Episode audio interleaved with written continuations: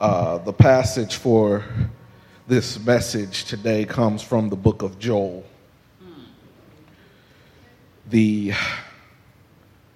second chapter. Joel, the second chapter, starting with the 21st verse. I won't be before you long. And not a, pre- not a preacher, I won't be before you long. A legitimate, I won't be before you long. I, Book of Joel, second chapter, 21st verse. And when you have it, please stand.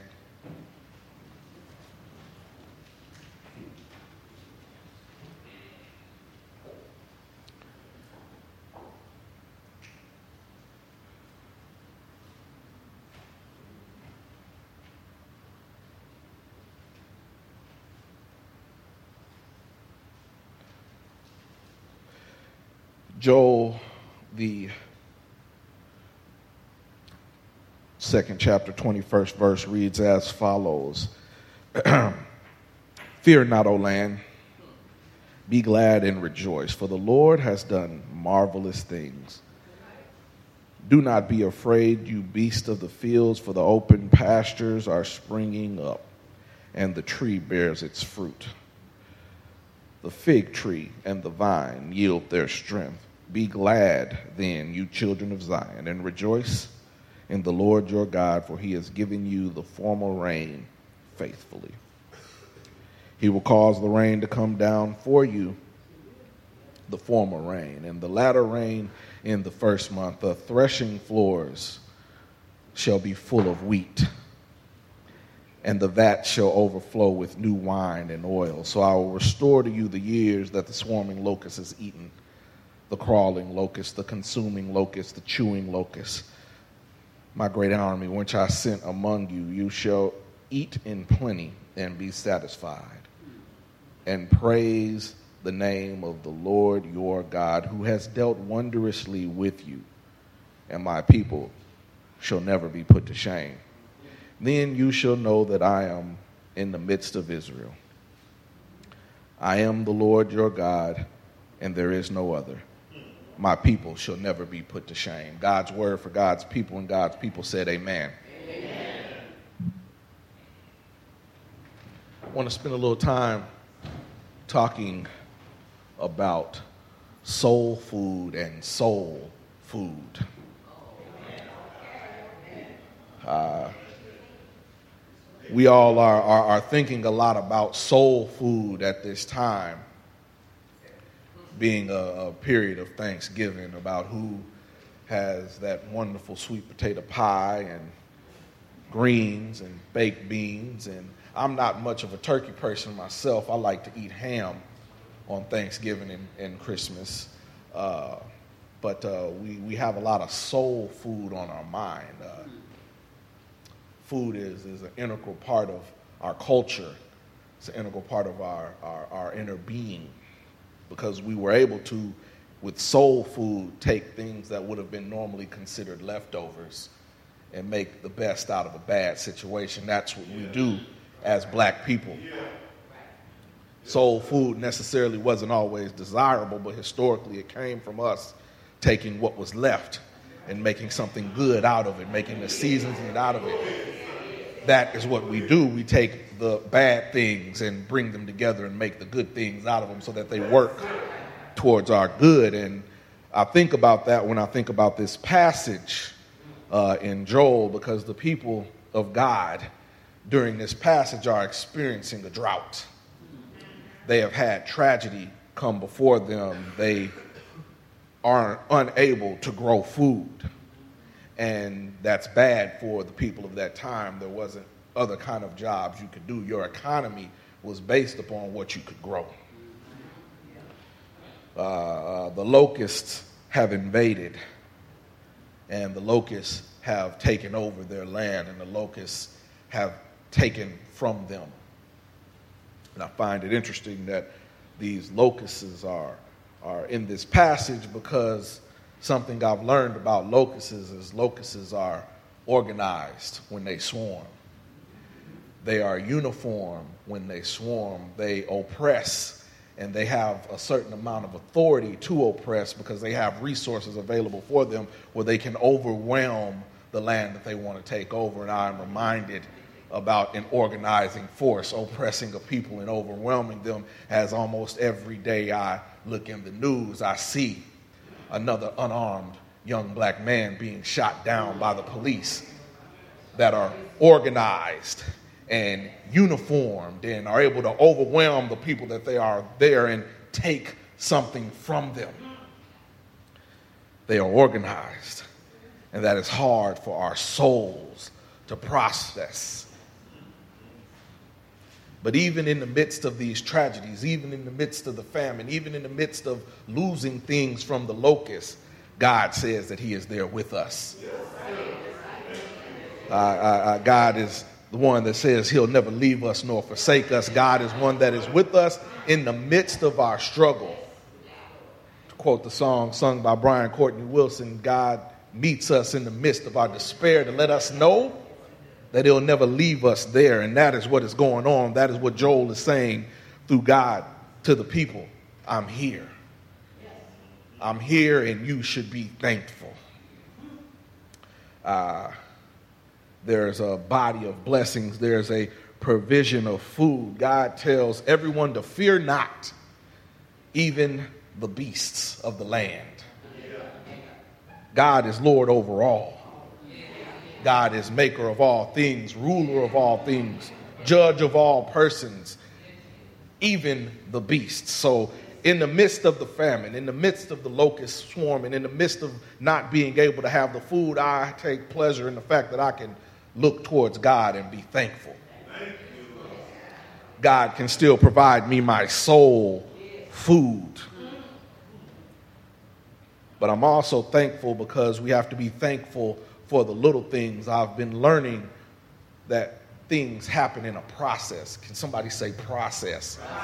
Uh, we pray for certain things, and I'm learning as I grow that we pray for these things and God answers the prayers, but it's not necessarily in the way we understand it, and it's not necessarily in the way that we want it, and it, it, it's but it's still there.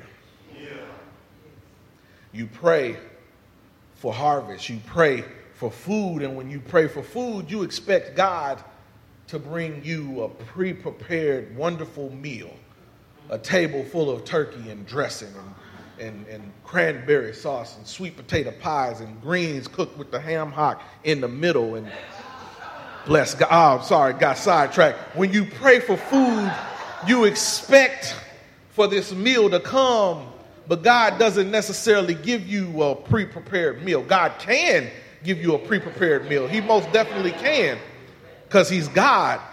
But what He gave these people instead of these pre prepared meals is seeds and rain.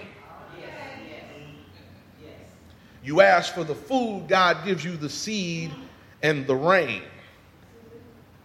and a whole lot of rain, the former rain and the latter rain. The former rain would have been through their calendars round about November, and the latter rain would have been in spring because you plant in the fall and you get your harvest in the spring. It's a process. You don't just get it because if you just get it without any kind of process, you won't necessarily appreciate it. You're able to appreciate certain things you work for, you're able to be thankful for it because you worked for it. So you get these seeds and you get this rain. Just like if you ask God for an oak tree, you'll get an acorn. You get the seed. And the oak tree is in there, but it's got to go through the process. It's got to have its hard shell broken. And then that oak tree will come. You got what you asked for, but you have to work the process. You get the seed, and it breaks through the shell. And you got to be thankful for the process because when you are thankful for the process, you will appreciate it that much more. I was thankful when I was young for my very first car because it took me two years to buy it. I've told the story on Sunday with the congregation, but what I did is I worked a little job. I was pushing carts and bagging groceries at Kroger in Indianapolis, Indiana, and I bought a car from Miss Edmonds for $500 It was $500 because it still needed some engine work done, but I didn't care. I wanted a car. So I bagged groceries for a whole year, and every other week I would give Miss Edmonds $50. And she'd give me a receipt. And when I got the balance together, I then gave my mother $50 every two weeks to pay for the engine work and the transition, transmission work to go. So by the time I had reached that second year, I had a whole car debt free.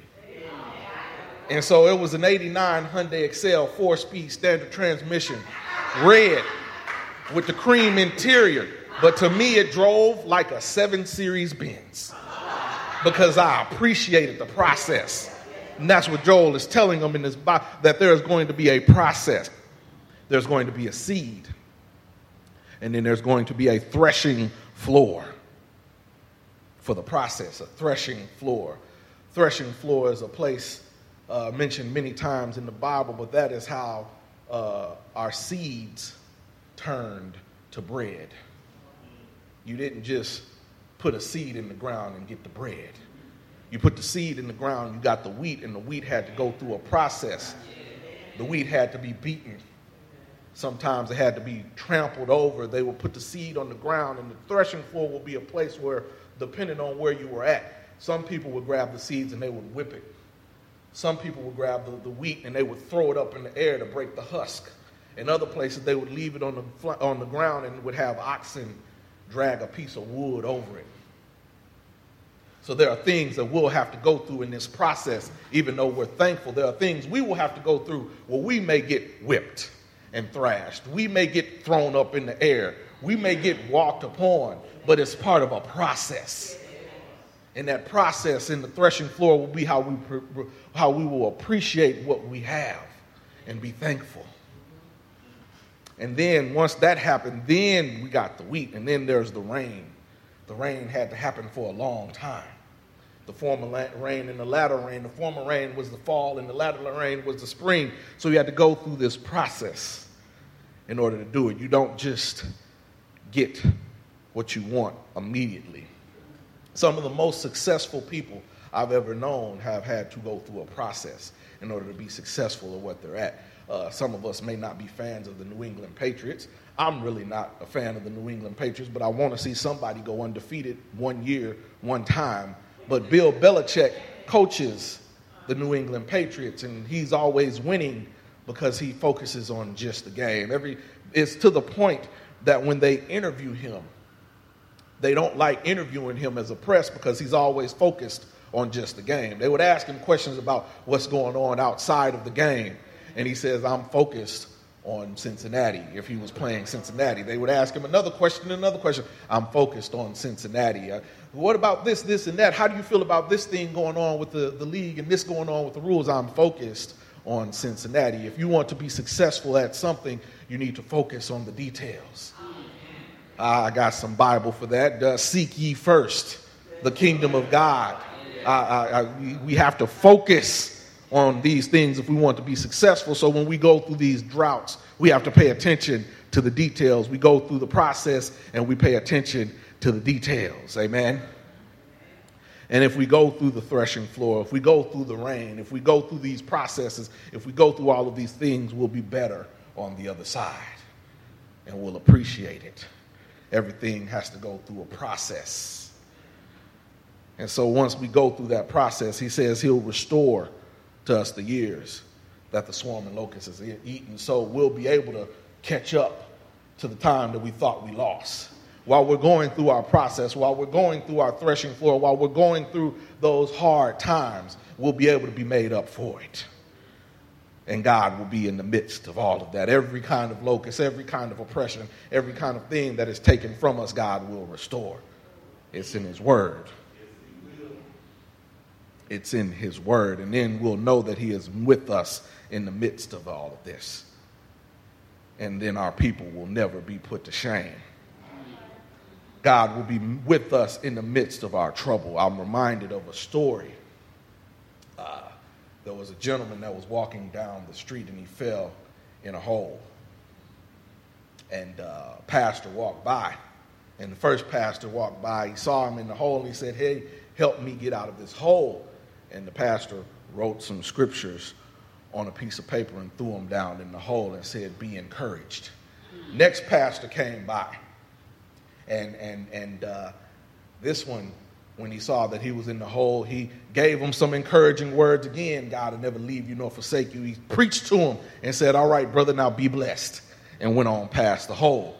Uh, but then his friend came by and jumped in the hole with him. And he said, I don't understand what you did that for. And he said, No, here's why I did it. I've been in this hole before. And I know how to get out of it. So sometimes it's best to have somebody with us. And there's a friend that sticks closer to us than our brother. And his name is Jesus. And so he's been through what we've been through. And because he's been through what we've been through, we'll be able to get out of our despair. We'll be able to get out of this drought. We'll be able to get out of this famine. We will have somebody to look for, and this somebody who looks for us will not leave us alone. The Bible says in Deuteronomy 31 and 6 be, of, be strong and of good courage. Do not fear or be afraid of them, for the Lord your God, He is the one who goes with you. He will never leave you nor forsake you. He told Joshua in chapter 1, verse 5 No man shall be able to stand before you all the days of your life. As I was with Moses, I will be with you. I will never leave you nor forsake you. Psalm 37 and 28 says, For the Lord loves justice and does not forsake his saints. They are preserved forever, but the descendants of the wicked shall be cut, cut off. And then you go down to Psalm 94 and it says, For the Lord will not cast off his people nor will he forsake his inheritance. He's saying that God will never leave us. For the Bible says in Romans 8 and 38, For I am persuaded that neither death nor life, nor angels, nor principalities, nor things present, nor things to come, nor height, nor depth, nor any other created thing will be able to separate us from the love of Christ, God, which is in Christ Jesus our Lord. So no matter what's going on, just like it says that he says, I'll be there in the midst of Israel. I am the Lord your God, and my people shall never be put to shame. God is with us through the famine. God is with us through our process. God is with us when we pray. God is with us when we go through our process so that we are better on the other side. In the name of the Father, in the name of the Son, and in the name of the Holy Spirit, the doors of the church are open and we invite you to come.